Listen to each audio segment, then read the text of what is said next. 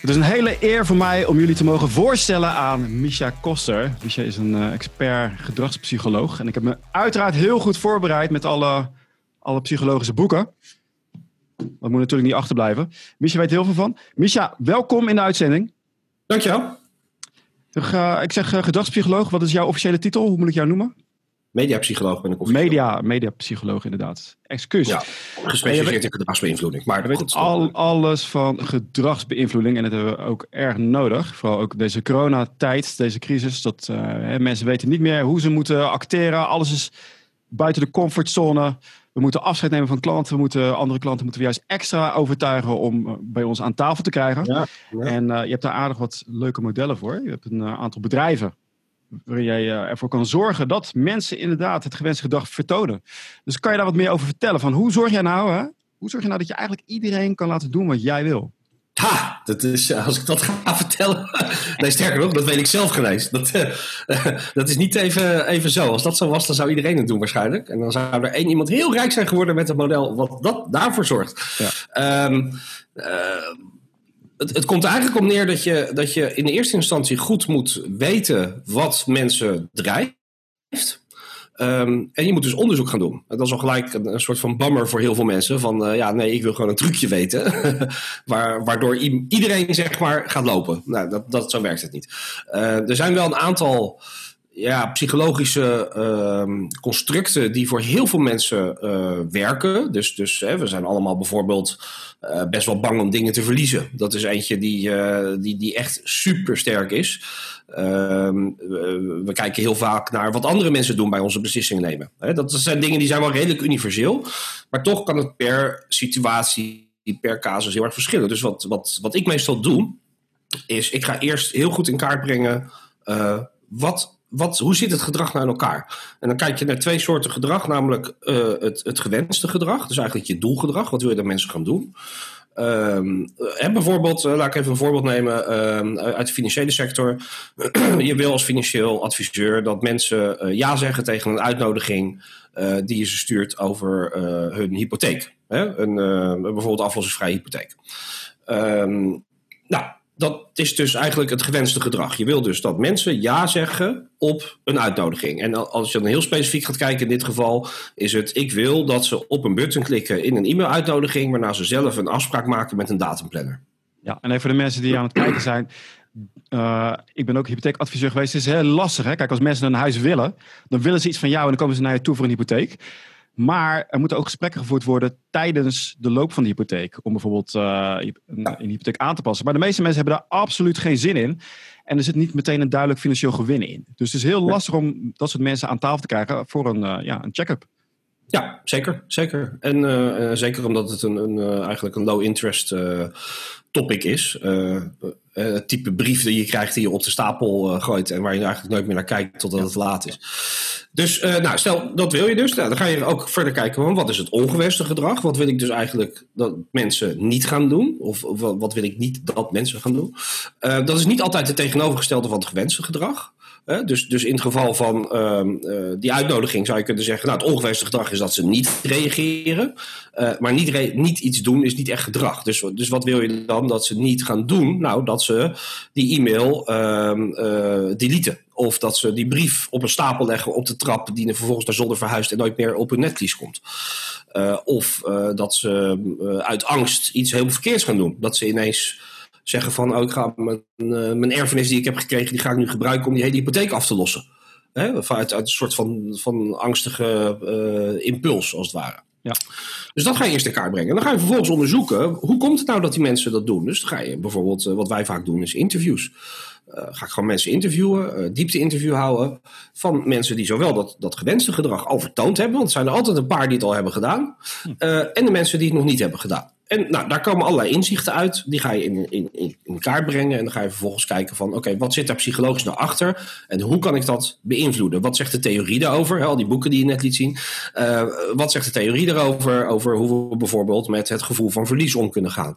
Of hoe we met anticip anticipatief uh, enthousiasme om kunnen gaan. Of nou, noem maar op. Er zijn heel veel van dat soort constructen. Gedragsdeterminanten noemen we die. Um, en, en hoe ga je daarmee om? En dat ga je dan vervolgens vertalen weer in een communicatie uiting. Klinkt allemaal heel complex. Ja, is het ook. Want ik ga, nou ja, is het niet zo dat je al weet van tevoren van, oké, eh, deze mensen die uh, gaan niet reageren, want uh, dat er al onderzoek naar gedaan is? Want je geeft aan dat je zelf al interviews moet nemen, maar is er niet al heel veel van bekend? Nou, de, veel onderzoek is al gedaan, maar dat is, dat is vaak onderzoek. Um, als het gaat dan echt over dit, deze sector, zeg maar, de financiële sector, dat is dan vaak onderzoek naar, naar klanttevredenheid of zo.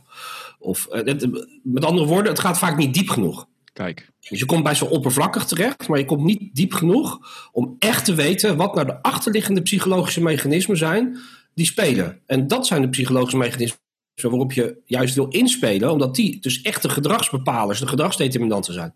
Ja. En stel, uh, wat, wat, wat, wat voor soort vragen moet ik dan aan denken? Want hoe ga je die diepte in met die mensen? En hoe krijgen ze überhaupt aan tafel? Ik ben benieuwd. Hoe, uh, wat is jouw tactiek? Uh, nou, je, om ze aan tafel te krijgen is lastig. Hè? Dat, uh, daarvoor kan je zelf ook al een aantal psychologische technieken gebruiken die een beetje flauw en oppervlakkig zijn, maar goed, die helpen wel.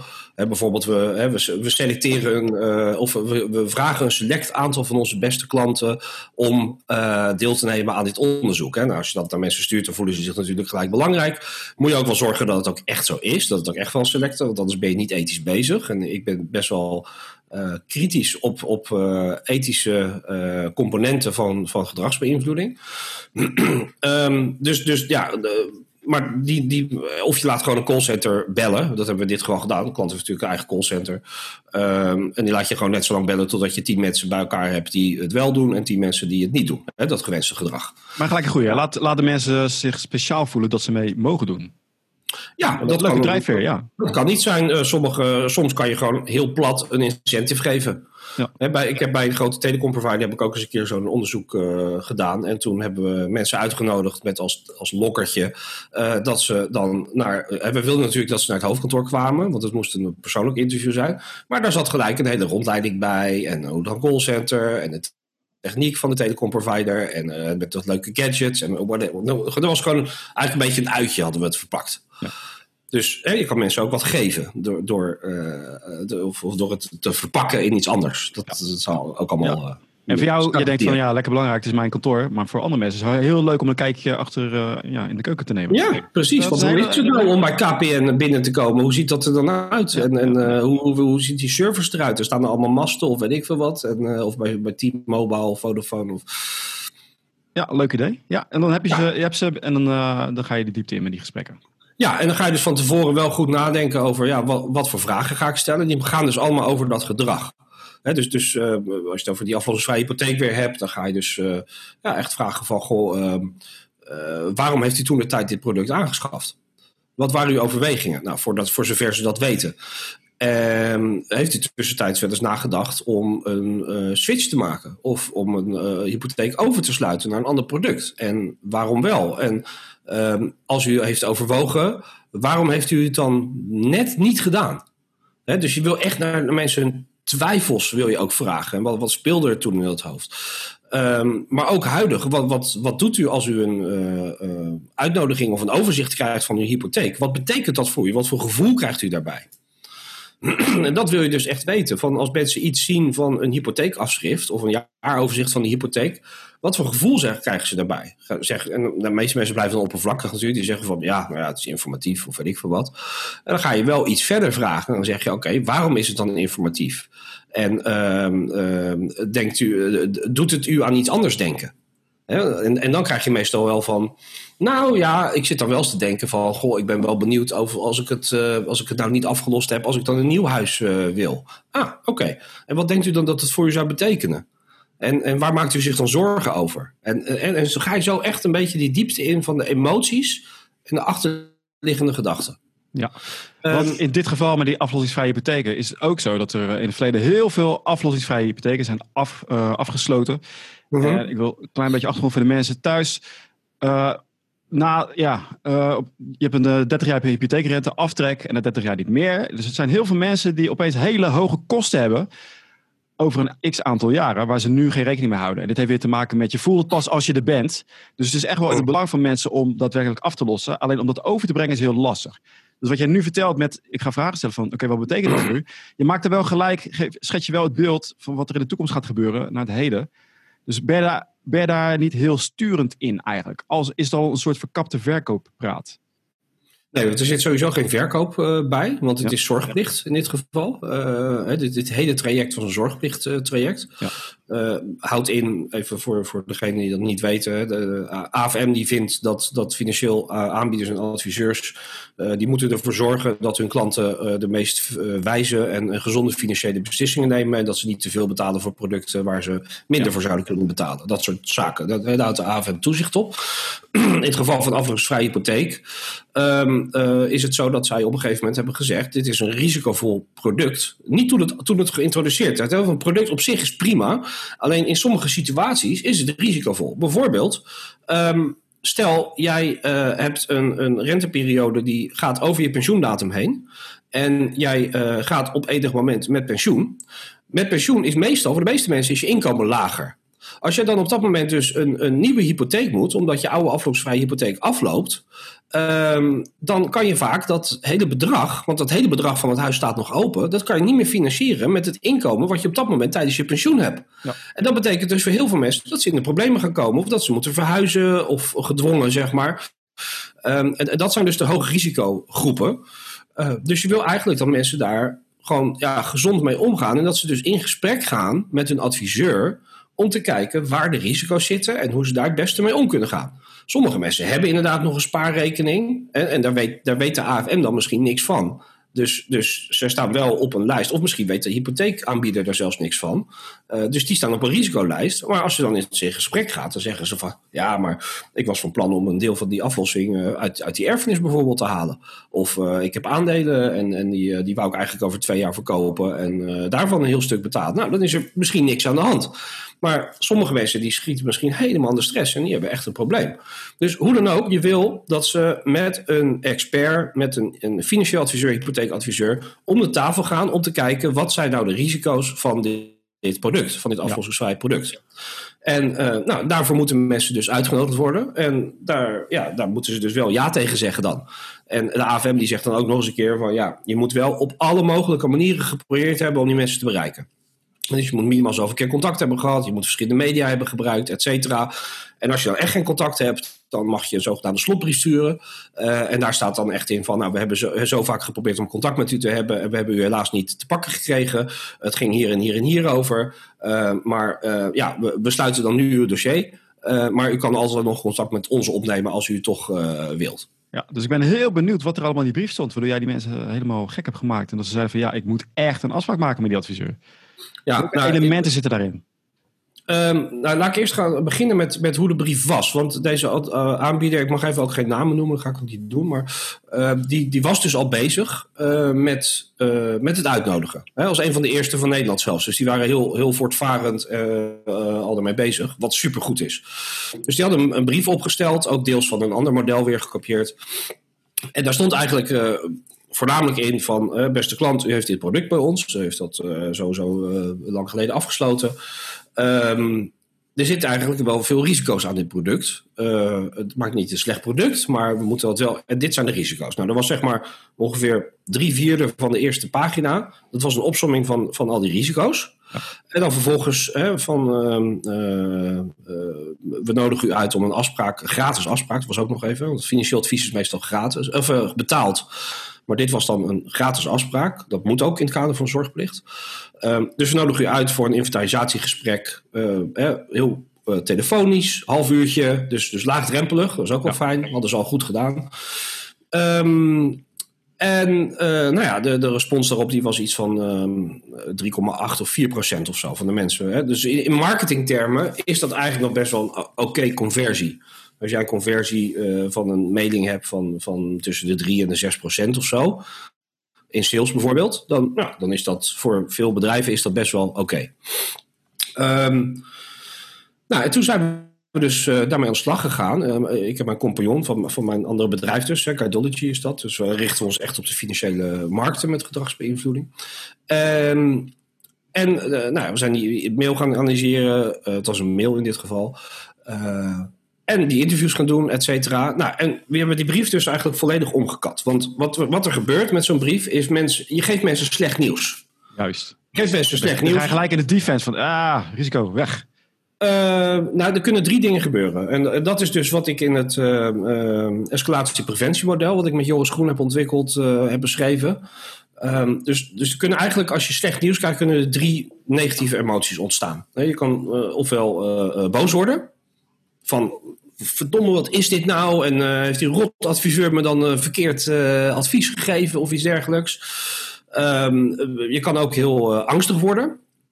Um, angstig en dan, kan je ja, bevriezen bijvoorbeeld of wat dan ook. Of, en verdrietig. Van ja, dit, is het einde van mijn leuke huis of zo, of van woonleven of weet ik veel. Nou, die emoties die, die zijn er. Die krijg je gewoon als je zo'n mail leest. Dus die moet je ook, vinden wij, niet proberen uh, te bagatelliseren of te voorkomen of zo. Hè? Dat, dat doen marketeers nog wel eens. Die gaan dan bijvoorbeeld humor gebruiken uh, of, of uh, silver lining. Hè? Dus dat, dat je zeg maar, alleen maar op de positieve dingen richt. Maar dat komt vaak bagatelliserend over. Dus daar moet je heel erg mee opletten. Dus wij, hè, dus Joris en ik in dit geval, die vinden dat die emoties die mogen er zijn en die moet je ook respecteren. Um, vervolgens kunnen die emoties resulteren in negatief of ongewenst gedrag. En dat is wat je dus ziet gebeuren. Dus hè, wat je zegt, mensen die worden boos of die, die gooien die brief onder op de stapel, die kijken er nooit meer naar, die negeren het. Of die bevriezen, of die gaan uit paniek gaan ze een verkeerde actie doen, zoals inderdaad misschien een hele erfenis uh, op de, in dat huis stoppen, wat, wat misschien financieel technisch of fiscaal gezien helemaal geen slimme actie was. Dus uh, daar kunnen allerlei gedragingen uitkomen die niet handig zijn. Dus wat je wil, is je wil eigenlijk die emotie respecteren, maar vervolgens ervoor zorgen dat de kans zo klein mogelijk is dat mensen ook daadwerkelijk dat ongewenste, stom, stomme gedrag in dit geval gaan vertonen. Nou, daar hebben we dus dat model voor ontwikkeld, uh, uh, wat eigenlijk uh, inhoudt dat we met een aantal technieken een communicatie-item zeg maar, op gaan zetten volgens een bepaald format. Okay. En, en, ik heb, laten we het niet helemaal in detail op ingaan, maar het, het, het heeft dus, een groot onderdeel daarvan is bijvoorbeeld empathie tonen. Um, een, een, helderheid is een groot onderdeel. Dus, dus eigenlijk in het begin van de brief al gelijk duidelijk maken wat er aan de hand is. Dus niet, niet zeg maar een, zacht introduceren of zo. Maar gewoon gelijk zeggen. De eerste kop in een brief van, van een EPM-brief bestaat meestal uit wat is er aan de hand. Nou, dat is eigenlijk al het slechte nieuws. Uh, u heeft dit product en mogelijk gaat dit product problemen in de toekomst bezorgen. Wat doen wij eraan? Dus dat je mensen eigenlijk gelijk al zegt van uh, wij, nou in dit geval, wij bieden u een gratis gesprek aan om hierover te praten, om te kijken wat, wat u, voor u de risico's zijn. En als derde, wat kan u er zelf aan doen? En dat, dat klinkt misschien een beetje raar, omdat je, ja, je zou verwachten dat je zoiets hebt van uh, wat kan ik eraan doen? Uh, laat hun het maar oplossen. Maar wij vonden in, in onze tests ook toen dat ehm, mensen toch wel fijn vinden om enige mate gevoel van controle te hebben. Dat ze er zelf nog een beetje invloed over hebben. Dus uh, wat kan u eraan doen is in dit geval, u kunt uh, positief reageren door een afspraak in te plannen. wij bieden, wij, wat wij doen, wij bieden u dit gesprek aan. Wij hebben daar mensen voor vrijgemaakt. Wat kan u doen? U kunt nu een datum inplannen via de datumplanner voor uw gratis telefonische gesprek, uh, et cetera. Nou, vervolgens ga je dan een beetje meer objectief uitleggen wat er aan de hand is. Hè. Dat is dus het hele verhaal van, van pensioenen en, wat jij net vertelt over rentedata, noem maar op. Dat is het technische verhaal. Um, je toont empathie. Je, je, biedt je excuses ook nog aan. Dat is vaak lastig omdat juridische afdelingen daar niet zo heel erg happig op zijn. Ja, precies. Uh, ja, maar in dit geval hebben we ze toch weten te overtuigen. Want er, er is geen schuldvraag. Het is niet alsof alle financieel adviseurs in Nederland toen de tijd een, strafbaar feit hebben gepleegd door een aflossingsvrije hypotheek te verkopen. Dat is natuurlijk onzin. Want het is een heel mooi product. En voor heel veel mensen een heel mooi product. Alleen we komen er nu achter dat tegen de einddatum aan dat er gewoon wat problemen kunnen ontstaan. Um, dus je, maar waar je dan je excuses wel voor kan aanbieden, is voor het feit dat ze die brief krijgen. Hè? De, uh, we bieden onze excuses aan dat, we u nu op deze manier hiermee uh, uh, confronteren of zoiets dergelijks. Hmm. Dus je biedt in ieder geval iets van excuses aan. Je toont empathie. Je zegt, we kunnen ons voorstellen dat het voor u een onverwacht bericht is. Dat is ook vaak zo.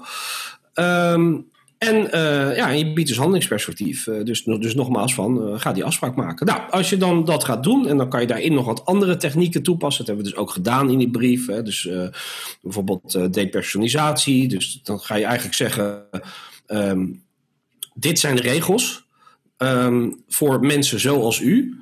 En, uh, dus je gaat, als iemand zelf iets fout heeft gedaan, of, of nog niet contact heeft opgenomen of zo, dan ga je niet, niet gelijk zeggen: Jij hebt dat niet gedaan. Maar dan zeg je: Mensen zoals u moeten in deze situatie dit en dit en dit doen. Wij hebben echter van u nog niet dit ontvangen. Dus je, je zegt niet, u heeft dit fout gedaan, maar je zegt eigenlijk de regels en vervolgens het gevolg voor jou. Ja. Waarin je eigenlijk eh, impliciet hetzelfde zegt, alleen met een omweg, eh, netter zeg maar. Ehm, nou, je kan nog eh, wat social proof toevoegen, omdat wij hebben doen een, eh, een eerste test gedaan.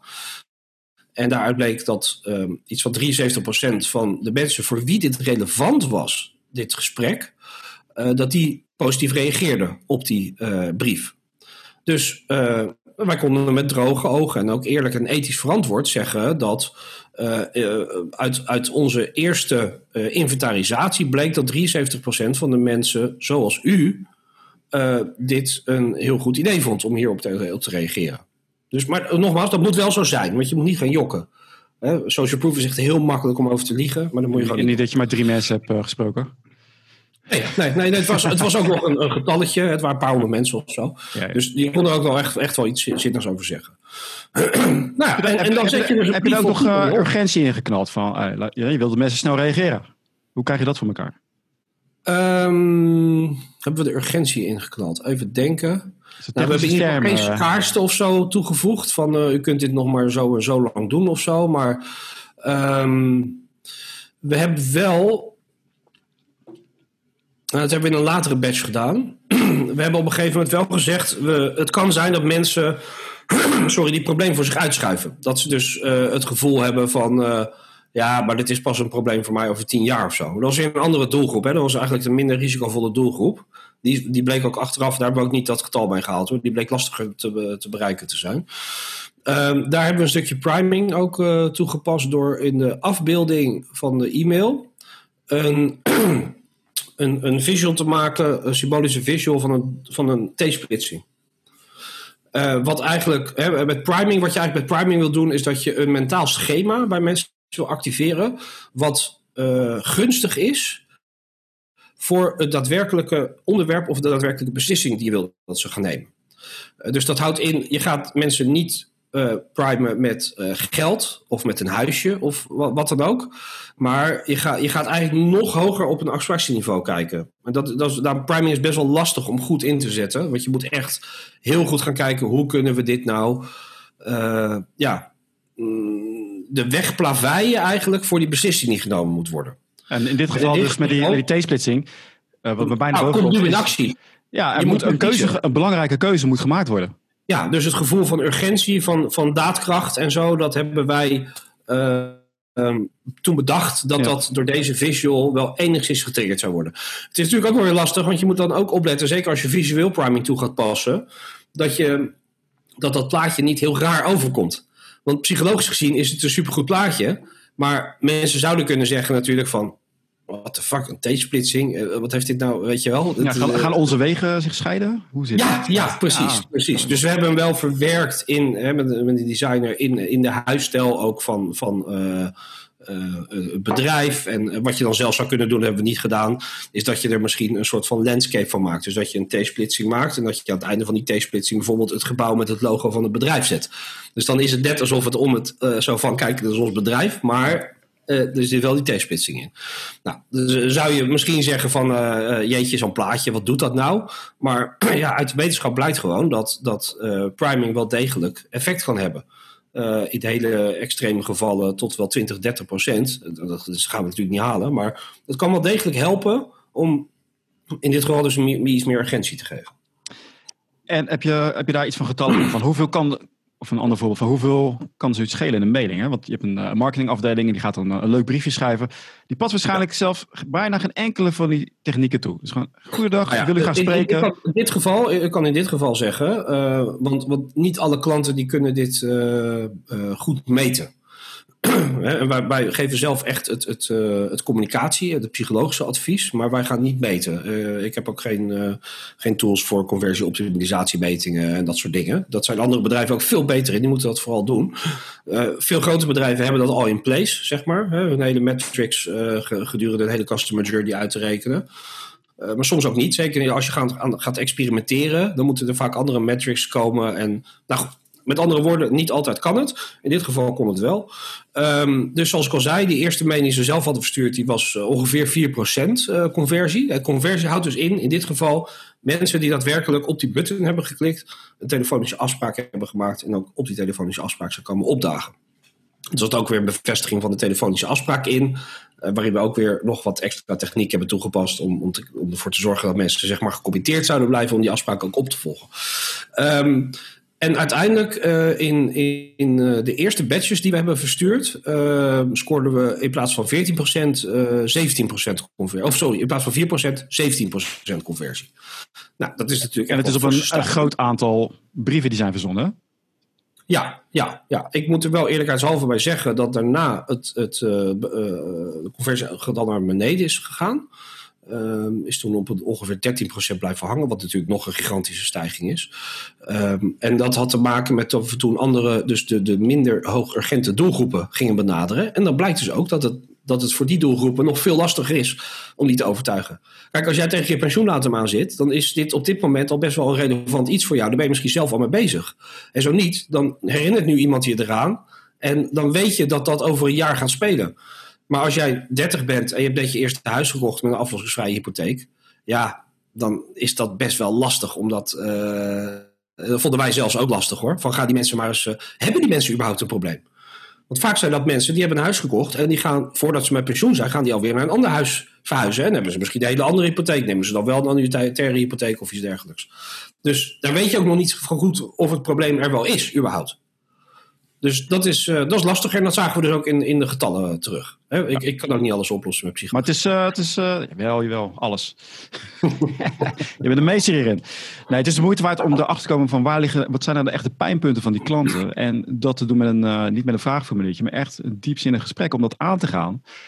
Ja. Wat zijn nou manieren hoe jij erachter komt wat er onbewust speelt? Mensen gaan een wenselijk antwoord geven van, je gaf aan, waarom heeft hij daar niet op gereageerd? Of wat is de reden dat?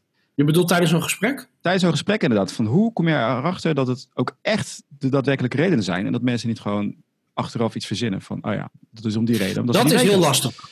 Nee, want achteraf uh, uh, verklaren mensen vaak hun gedrag toch anders. Dus uh, ja, dat, dat, dat is heel moeilijk. Um, ik probeer meestal wel dingen te vragen zoals veel waarom vragen. Waarom deed u dat dan? En hoe voelde u daarbij? Um, uh, derde persoonsvragen. Van wat vonden anderen de, van uw beslissing? Uh, dus dan laat je ze eigenlijk buiten hun eigen perspectief even redeneren op, zich, op zichzelf. Um, dus ja, heel veel open vragen stellen. Daarom is het ook echt een, een kwalitatief uh, interview. Um, en ja, gewoon proberen elke keer toch weer alert te zijn op mogelijke achterliggende oorzaken. Dus als iemand bijvoorbeeld ergens heeft gezegd van ja, hè, want uh, ik wil, ik noem maar even wat, ik wil uh, de, de erfenis voor mijn kinderen niet riskeren of zo, weet ik veel wat. Dat wordt terloops even genoemd. En vervolgens ga je het gesprek verder en, en iemand die zegt van, van ja, maar als ik, als ik zo'n brief over die hypotheek krijg, dan leg ik hem gewoon weg. En dan, oké, waarom legt u hem? Ja, het interesseert me niet zo heel erg. En dan zou je dus kunnen zeggen van, heeft dat, heeft dat te maken met, met die erfenis waar u bang voor bent? En, en dan zou, zou het, even een voorbeeldje, ik bedenk het zo, maar dan zou het dus best wel kunnen dat mensen dan zeggen van, ja, ja, en, en dan ben je dus niet aan het souffleren, maar dan ben je eigenlijk dingen aan elkaar aan het koppelen. Mensen kunnen ook zeggen nee, maar uh, het, beste is als je dit soort dingen doet om te testen in het hier en nu. Want je vraagt nu eigenlijk terug over beslissingen die mensen in het verleden hebben genomen. Dat is wat jij dat is heel lastig, want mensen postrationaliseren. Mm -hmm. uh, dus je kan nooit in, in, in het in het moment, zeg maar, dat doen. Dus uh, wat wij wel vaak doen, en dat hebben we dus nu ook gedaan, is dat we een soort uh, mock-up test doen. Waarin we dus een, een, versie van, de, van de, de communicatieuiting, de e-mail in dit geval, aan mensen voorleggen. En uh, wij zijn er dan live bij aanwezig. En dan terwijl ze hem lezen, ehm, moeten ze hun gedachten verbaliseren. Uh, dus de Thinking Out Loud methode heet dat. Uh, dat is even oefenen. Voor, voor, dus me, meestal begin ik dan uh, zeg maar met een, met een beeldscherm van een theepot. En dan, zeg ik van, nou, reageer maar. Dan zegt iemand van, ja, wat, nou ja, wat denkt u? Ik ik denk het is een theepot. ik weet niet waarom die hier staat. Oké, en verder. Ja, en, en dan zeggen ze weer niks. Maar je weet dat ze aan het denken zijn. Dus dan, dan moet je gewoon even helpen van, eh, zeg maar gewoon wat er in je opkomt. Hij zegt, nou ja, ik dacht die theepot die lijkt op degene die we thuis hebben, of die ik net voor mijn dochter heb gekocht. Uh, ik vraag me nu eigenlijk af wat het interview dadelijk gaat worden, want ik vind het een beetje raar dat het met een theepot begint. En, uh, dus je, je, je helpt ze echt eventjes met een oefeningetje om gewoon alles te verbaliseren wat zeg maar in het hoofd komt. Je wil eigenlijk een zo, zo direct mogelijke snelweg hebben naar hun gedachten. en dan moeten mensen even oefenen. Dus dan beginnen we vaak met een oefeningetje. Nou, en dan vervolgens leg je die communicatieuiting aan ze voor. En dan, uh, en, dan, uh, en dan zie je dus leuke dingen gebeuren. Hè? Dat mensen dus bijvoorbeeld zeggen van, uh, van nou oké, ik, ik krijg een e-mail van jullie. Um, ik lees het onderwerp is dat er belangrijke informatie over mijn antwoord... nou, daar schrik ik wel een beetje van. Oké. En dan kan je dus als interviewer kan je tussendoor nog even vragen stellen... waarom schrikt u ervan? Uh, dat mensen heel eventjes een achtergrondje geven. Maar je probeert eigenlijk zo weinig mogelijk te interveneren. Behalve als het dus nuttig is om echt de diepte in te gaan. Ja. Um, en dan zeg je, nou, okay, laat ik even verder lezen. Want ik ben toch wel benieuwd wat erin staat. Kijk, dan heb je hem al te pakken. Want dan ga je dus, dat is je open rate. Als mensen zeggen, ik ben benieuwd wat erin staat. Dan betekent dus dat je conversie al uh, gelijk een stap heeft genomen. Nou, oké, okay, mensen zijn benieuwd. Goed zo. Of althans, deze persoon is benieuwd. Vaar, hè, dit zijn natuurlijk allemaal uh, en, en is laag uh, testen. Het is meer kwalitatief om te kijken van waarom zouden we eventueel nog wat gaan kunnen tweaken. Nou, en dan gaan ze lezen. En dan, uh, en, dan krijg je dus inderdaad reacties van, van nou ja, wel netjes dat jullie excuses aanbieden. En van ja, maar jullie kunnen er eigenlijk ook niks aan doen.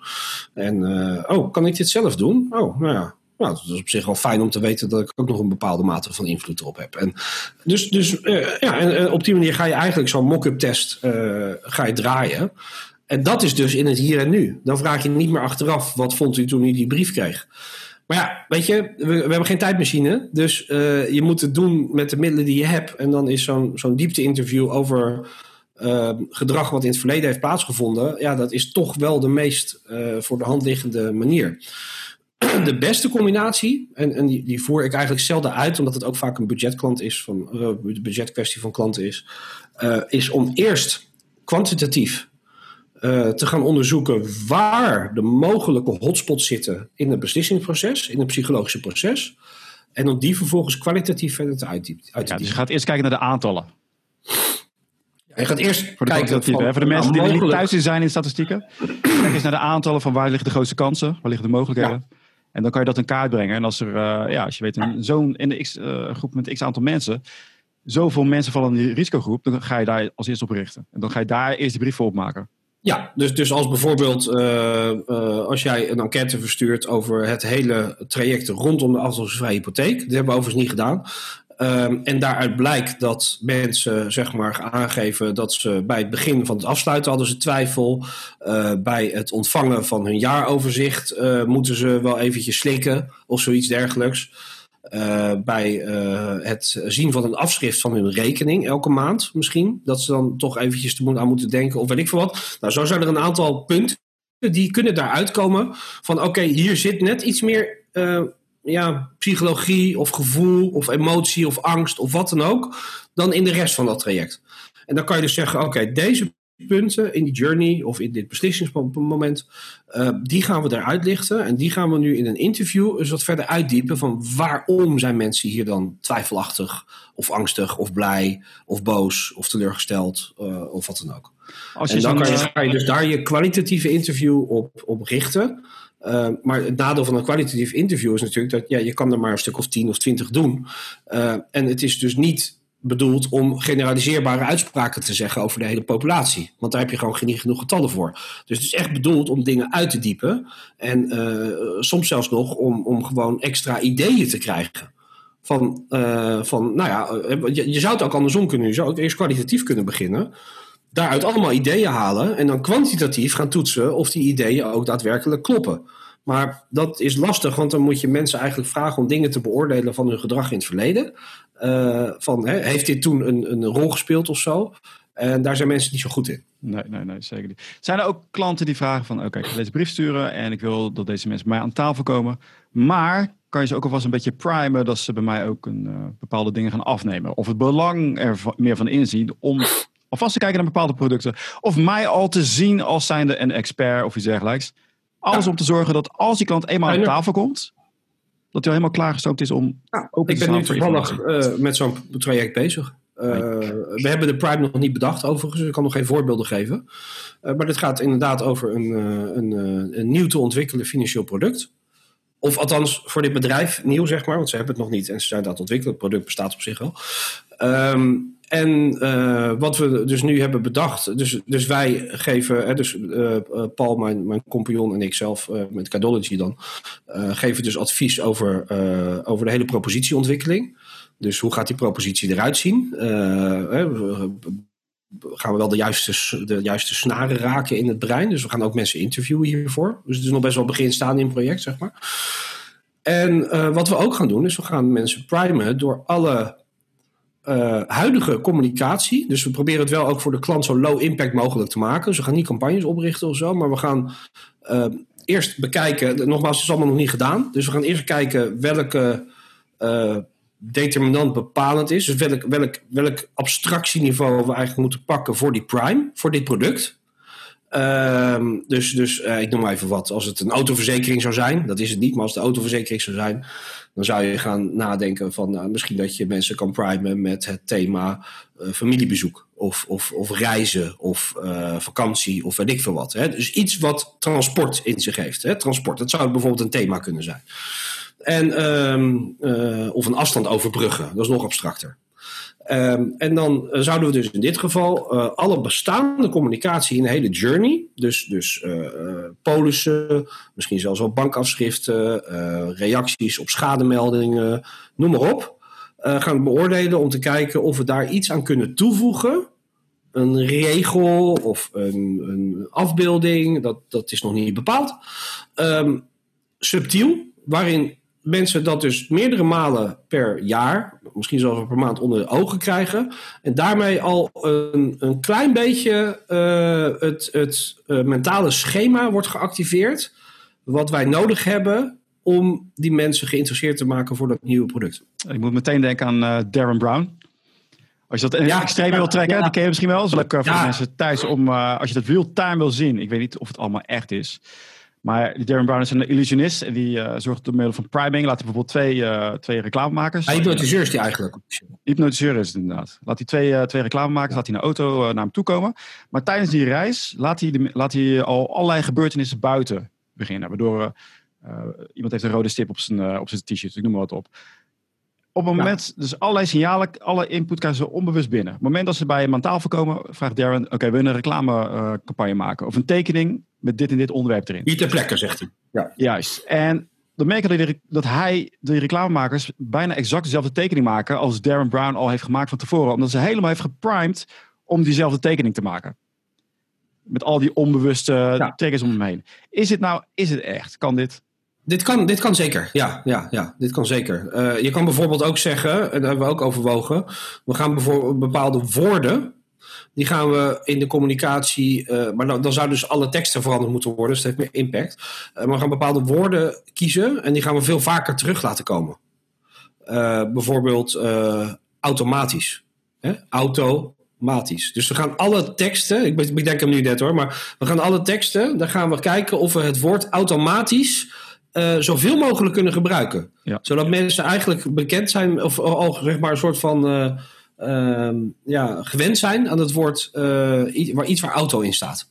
Ja, dus, dus dat, maar dat soort dingen die, die werken, uh, of ze in de mate werken van Darren Brown. Kijk, ik vind dat lastig. Ik, uh, ik, ik, ik, denk dat, dat wat Darren doet zeker echt is.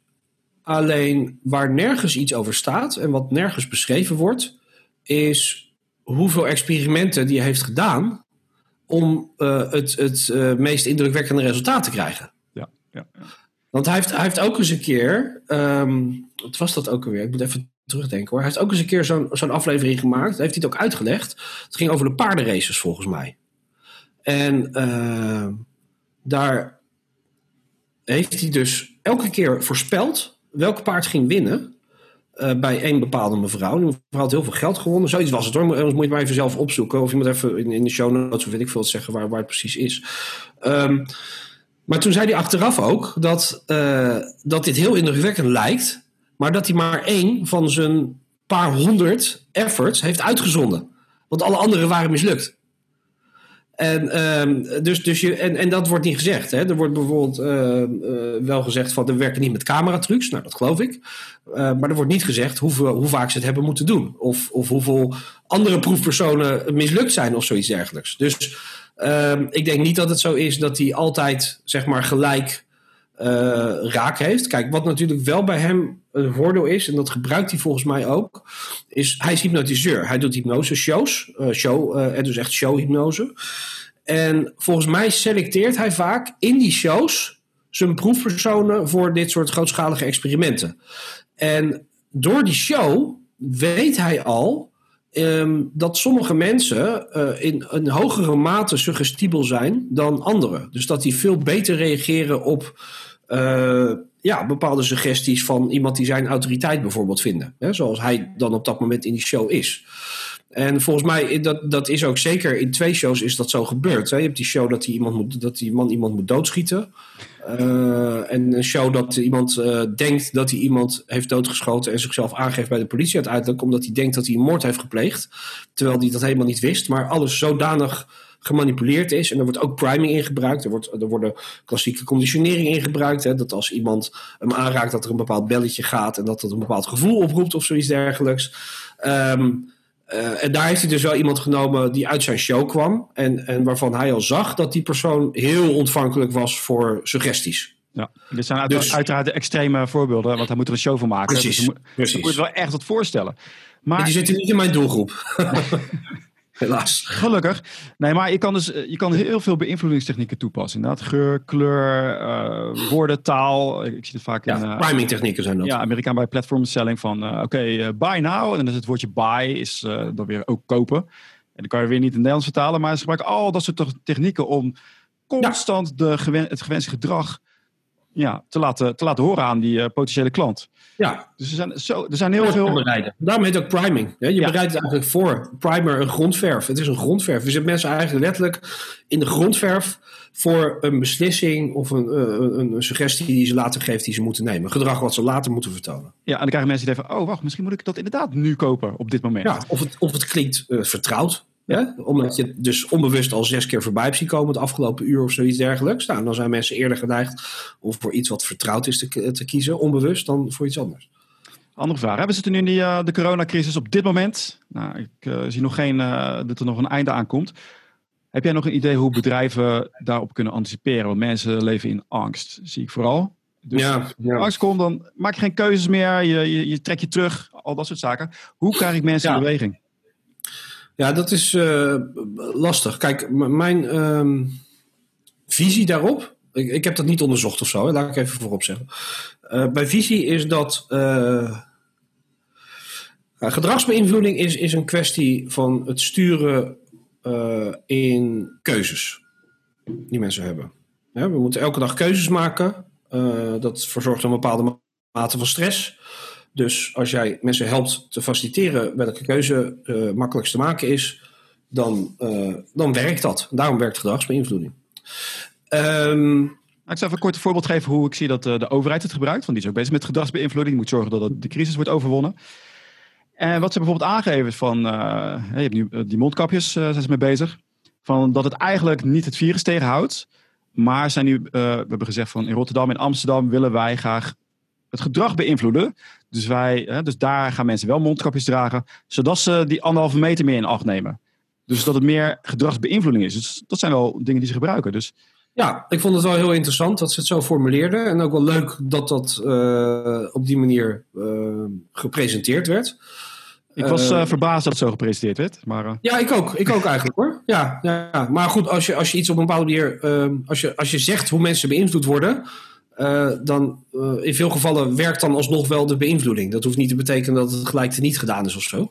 Dus uh, op zich is het wel prima om dit te presenteren. Het gaat eigenlijk uit een beetje van een soort van commitment wat je geeft. Van als je, als je daarmee bezig bent, dus als je het kapje opdoet, dan, dan geef je eigenlijk op een publieke manier aan van ik, ik, ik vind het belangrijk.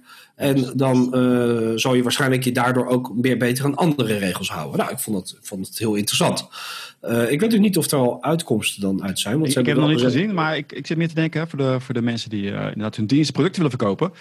Die ziet dat die klant op slot gaat. Die is angstig, die durft geen geld meer uit te geven. is er iets wat ik kan doen om te zorgen dat die persoon denkt van, ja, weet je wel, ik heb dit nodig om juist verder te komen. En in angst leven, niks doen, laat ik zo zeggen, niks doen kost ook iets. Uh, dat, dat is ook waar. Um, maar ik, ik denk dus dat psychologisch gezien dat het heel erg met keuzevrijheid te maken heeft. En uh, kijk, wat, wat, uh, wat wij niet leuk vinden als mensen, is dat wij het gevoel expliciet hebben dat we, dat we gestuurd of beperkt worden in onze vrije keuze.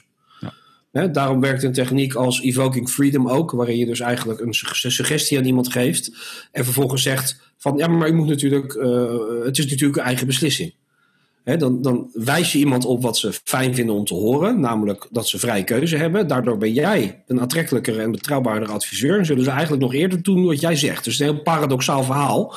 Dus door keuzevrijheid te benadrukken, uh, ontneem je eigenlijk een stukje keuzevrijheid. Uh, met die techniek dan althans. Um, dus mensen worden beperkt. Nou, wat we natuurlijk met. Um, uh, en dat doen we eigenlijk met gedragsbeïnvloeding. En, en marketing vooral. Hè? Met marketing willen we mensen sturen in een bepaalde richting. En sommige bedrijven die gaan daar iets, iets explicieter mee om uh, qua het gebruik van, van psychologische technieken dan anderen. Hè? Dus weer het, het aloude voorbeeld natuurlijk bij het uitgaan, maar het is wel leuk. Hè? Booking, die, die heeft gewoon, Booking.com heeft hele uh, zichtbare technieken op hun website staan. Uh, en, en die werken ook gewoon voor hun. Dat is prima. Um, ik denk dat in het geval van de coronacrisis um, wij als mensen heel erg, als bevolking, heel erg uh, hierdoor gefocust zijn op vrijheid in keuzebeperking. Uh, of beperking, sorry, keuze, uh, beperking in keuzevrijheid. Of, ja. of überhaupt in, in beslissingsvrijheid. Want wat betekent de coronacrisis? Is dat wij beperkt worden in bepaalde dingen die we kunnen en mogen doen. En dat vinden we niet leuk. En daarom ontstaan dus nu ook allerlei protestgroepen en, en, weet ik veel wat. Um, dus ik denk dat het thema uh, vrije keuze, dat dat door de coronacrisis veel actiever in ons hoofd is gaan leven. Veel prominenter, veel meer vooraanstaand. We zijn er veel alerter op. Ik ben eigenlijk de hele dag ben ik bezig met, kan ik wel dit en dit doen? Mag ik wel dit en dit doen? Mag ik wel, uh, als ik bij de Albert Heijn staat en ik moet vlees hebben en er staat iemand, mag ik wel nu daarnaast gaan staan? Of is dat dan, gaat die persoon me aanspreken? Of, of is die persoon misschien besmet of, weet ik veel wat?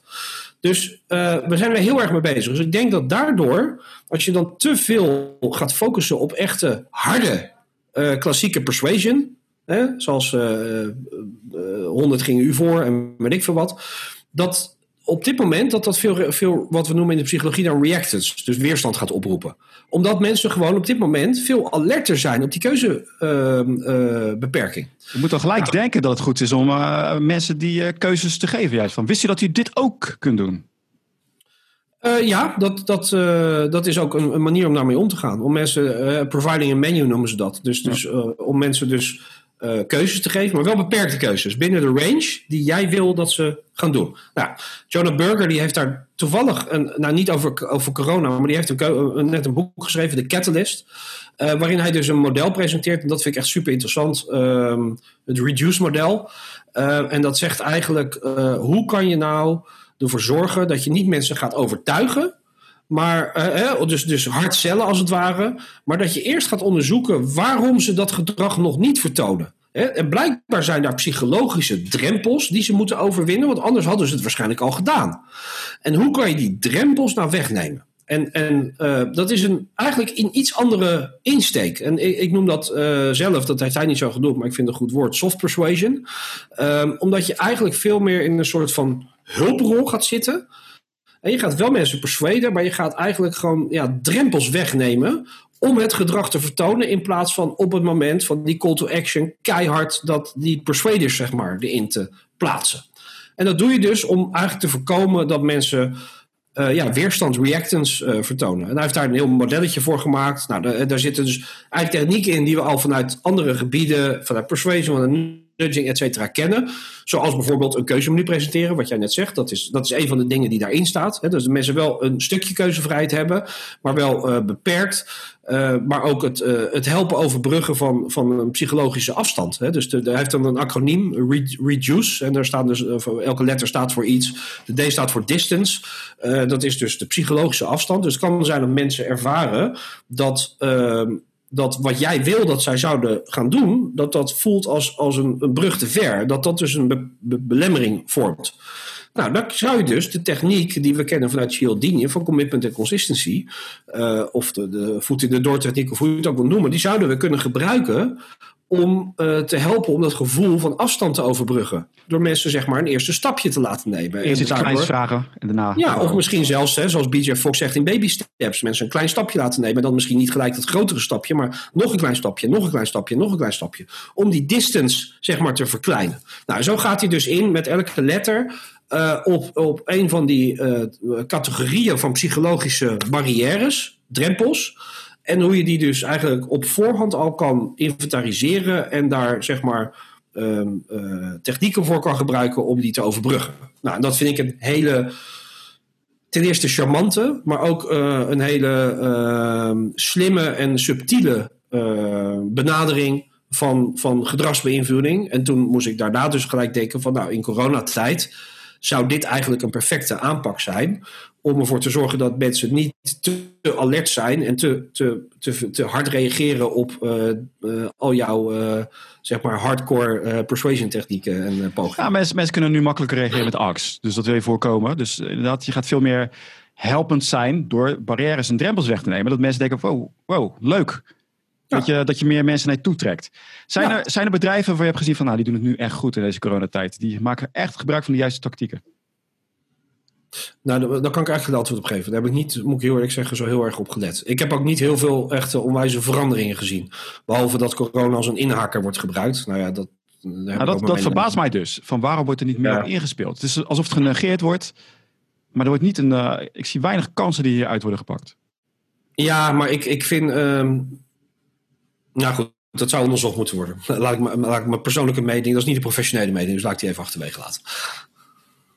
Nou, laat ik maar jou vragen. Vind jij dat ik ga hem wel uh, persoonlijk vragen. Vind jij dat er meer op ingespeeld kan worden? Dat je zegt, er worden heel veel bedrijven laten hierdoor kansen liggen die ze niet oppakken. Uh, ja, maar niet op de manier zoals sommigen dat, dat doen. Uh, ik, ik, heb nog niet een, een, een goede manier gezien, zeg maar. En die goede manier die zou volgens mij zijn om meer aan de helpende kant te zitten. Uh, maar dan wel oprecht en het wel een, een, een volledig een rond verhaal te laten vormen. Dus niet een, uh, een soort van uh, cover story. Uh, hè, van, of een inhaker of zo. Ik, ik vind, ik, maar dat, daarom zeg ik persoonlijk, ik ben een beetje allergisch voor, voor inhakers. En, tenzij ze echt heel goed zijn, maar er zijn maar heel weinig bedrijven die een goede inhaker kunnen verzinnen.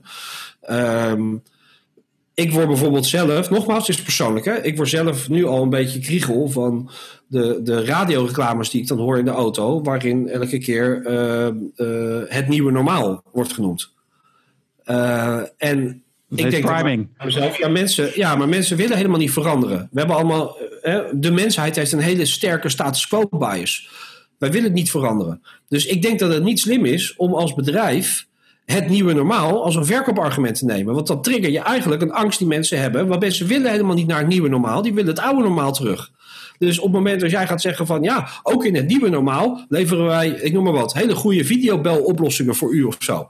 Ja, ik zou dat dus nooit adviseren aan een bedrijf om dat op die manier te doen. Nou, ik val op ze denken van oké, okay, de, de overheid noemt het op als het nieuwe normaal. Maar de overheid is heel erg bezig om dat te primen bij ons. Van uh, de, er is een nieuwe situatie. Alleen dat is inderdaad een, uh, een, ja, een angstsituatie. Uh, het nieuwe normaal is eigenlijk een nieuwe manier van. Dat is echt een mega verandering, maar die willen ze op die manier, door het heel vaak te noemen, maar je ziet het wereldwijd gebeuren. Ja, ja, ja. Willen ja. dat erin gooien. Maar inderdaad. Ja, als, nou, op zich, de term is wel redelijk goed verzonnen, omdat, uh, omdat ze natuurlijk het woord normaal erin hebben laten staan. Want kijk, bij de overheid werken ook veel gedragsexperts, dus die weten ook wel waar ze het over hebben. maar er moet een gevoel komen van er gaat iets veranderen zonder te veel, zeg maar, die, die ontzettende angst op te roepen. Uh, maar het gebeurt toch. Nou ja, als het, uh, vanuit de overheid moet het, want dat is hun project, zeg maar, hun, hun doel.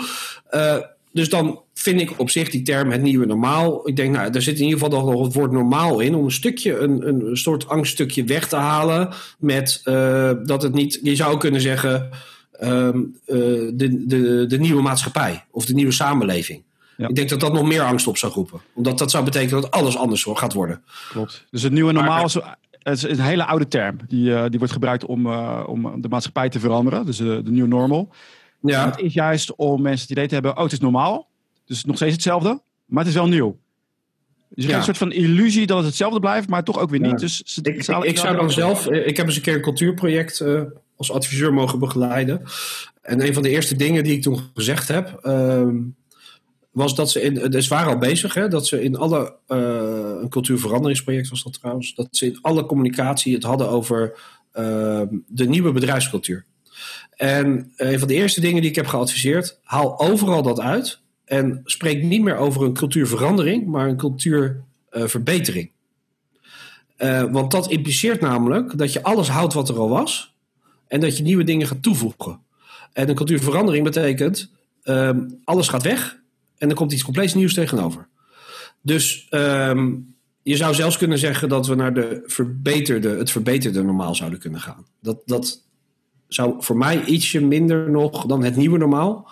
Uh, het andere normaal, dat zou misschien nog erger zijn, maar dat, dat, ja, dat weet ik niet. Is een beetje maar dat zijn typisch dingen, die moet je dus gewoon testen. Ja, dus echt een groot verschil tussen wat, wat, wat een overheid... Gaan. Ja. Groot verschil tussen wat een overheid zegt en wat je als, als uh, bedrijf zegt. Want bijvoorbeeld uh, dat, uh, climate change is het ook geworden. Is, is was het global warming. En daar hebben ze dus hebben ze het naar beneden gehaald, omdat het anders te heftig aankwam. Dus climate change is het geworden. Maar het is doelbewust ja. erin gezet. Ja. Maar dat is inderdaad ja. om het te reduceren juist. En niet om, om het, ja... Ja, maar climate, climate change is eigenlijk het probleem, toch? In dit geval. Ja, klopt. Maar het was global warming en het is nu change hebben ze ervan gemaakt. Ja, precies. Om het iets zachter te maken. Juist. Ja, ja en omdat, uh, uh, waarschijnlijk in de, in, de, in hem gaan. Reactants dus uh, vertonen. Nou ja, er werd gezegd van alle, alle ijsschotsen gaan smelten, kom er en kwel. Nou, dat is niet uitgekomen. Dus hoe kan je die boodschap ja. hoog houden zonder dat iedereen denkt van ja, dag. Wat ja, onzin. Ja. Nee, ja. climate change. Dus er is verandering. Dus dat is veel genuanceerder. En dan kan je nog steeds... En verandering zien we allemaal. Hè? Met, met hittegolven van, van tien dagen die ineens komen. En normaal. Uh, dat, dus dan denk je van, ja, nou inderdaad, er is wat aan het veranderen. Ik bedoel, elk jaar zijn er wel ontwikkelingen uh, en, en gekke uh, weersontwikkelingen, et cetera. Waardoor mensen zeggen van, ja, dat is wel inderdaad anders dan dat het vroeger was. Dus, dat, dus het, dat, die, die, die, die term die wordt daardoor wel positief geladen. Nou, positief niet, maar ja, waarheid, waarheidsgetrouw geladen. Klopt. Uh, nog een andere uh, korte vraag, want we zijn bijna aan het einde gekomen. Edward Bernays, ken je die? Nee. Het schijnt uh, de godfather te zijn van de propaganda. Okay. En hij is bijvoorbeeld ook de persoon die ervoor heeft gezorgd dat, dat vrouwen gaan roken in Amerika. Dan heb ik die naam waarschijnlijk tijdens mijn studie voorbij zien komen. Want ik ja, heb, ik denk ik heb wel. een gehad, propaganda. Maar ja. kan ik, dat is al heel lang geleden, dus dat kan ik me even niet herinneren. Ja. Nou, als je het hebt over massa's beïnvloeden. Hij heeft ervoor gezorgd, wat ik dus niet ethisch vind, maar dat vrouwen roken, dat was ergens in de 50s ergens. Dat roken, ethisch. Ja, hij werd, uh, hij werd dus uh, ingehuurd om vrouwen aan het roken te krijgen. En hij heeft ervoor gezorgd dat het werd gekoppeld aan empowerment. Oh, wauw. Dus heeft hij een aantal vrouwen geregeld om uh, te marchen naar stadhuis of iets. Om op te komen ja? dat vrouwen ook mogen werken. En die liet ze een sigaret roken. En toen dacht ja. iedereen van, oh, sigaretten. En zo heeft hij dat in de markt gebracht. Dus dat is mega persuasion. Wauw, ja, inderdaad. Ja. Ja, hij is ook ja, is... om. Uh, dat hij, hij heeft nog heel veel dingen. Hij is uh, uh, het Engels ontbijt, weet je, op bacon en eggs. Ja. Heeft hij er ook op zo'n manier ingegooid. Weet je, dat laat gewoon een, een, een, dokter zeggen van, is het een goed ontbijt? Ja hoor. Nou ja, dokters zeggen dat. Ja, ja, ja. ja hij is niet helemaal ethisch, maar hij is wel, hij is familie van Freud. Oh. En ja. hij is de, ja, de, de, de, de, de grootvader van de, de, de, psychologie. En die doet het echt extreem. Dus echt complete bewegingen zet hij in. Uh, ja, maar dus ook op een, op een ethisch zeer twijfelachtige manier. Want dat wel. Dus je kan een beetje nuanceren. Dat soort, dat soort statements, die ken ik ook wel. En, en gelukkig ben ik nog geen klanten tegengekomen die dat op die manier willen doen. Maar dus inderdaad één dokter vragen en dan zeggen tandartsen zeggen als. Of dokters zeggen dat. En dat, ja. Dat, ja, dan lieg je niet helemaal. Maar je spreekt ook niet helemaal de waarheid. Ja, dus uh, ik, ik, ben er heel waakzaam op dat dat, dat, dat niet gebeurt. Als, nee, als ik zie dat mensen mij proberen te overtuigen van iets, ga ik altijd echt, echt wat dieper erop in, omdat ik weet wel, welke trucjes er allemaal zijn. Dus, ja, uh, en, Bill, Bill Gates, hebt er een raad daarvoor ontwikkeld. Dat is, ja, heb jij Bill Gates een van zijn favoriete boeken gezien, wat hij vertelde? Was Bill Gates was een van mijn favoriete boeken is How to Lie with Statistics. Oh ja, die heb ik, ik heb hem niet gelezen, maar ik ken hem wel. Ja, ja, ja dat is ook een van zijn favoriete boeken. Maar dan ben ik gelijk getriggerd van, hey, ik ga even opletten wat, wat er allemaal in die statistieken staat. Ja, ja, maar, dat, ja, het is uh, belachelijk wat er allemaal wordt. Uh, hè, hoe vaak wel niet uh, correlatie met causatie wordt verward. dat is een van de grootste manieren om met statistieken natuurlijk te liegen.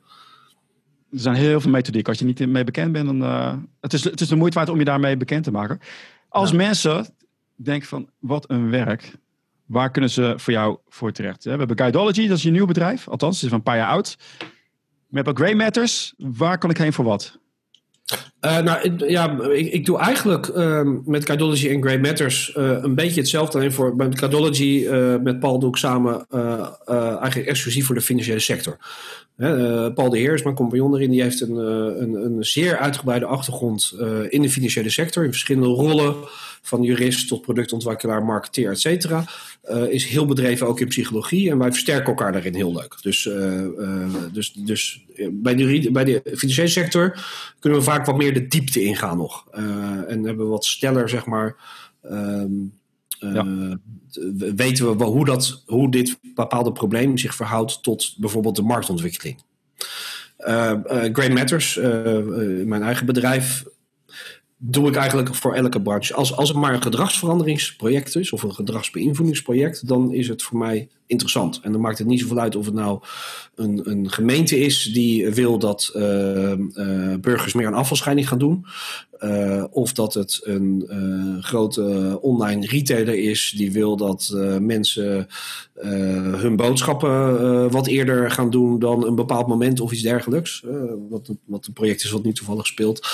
Um, of of klantbehoud. we gaan een abonnementswijzigings doorvoeren of een prijswijziging in onze servers. En we willen dat de churn zo laag mogelijk wordt.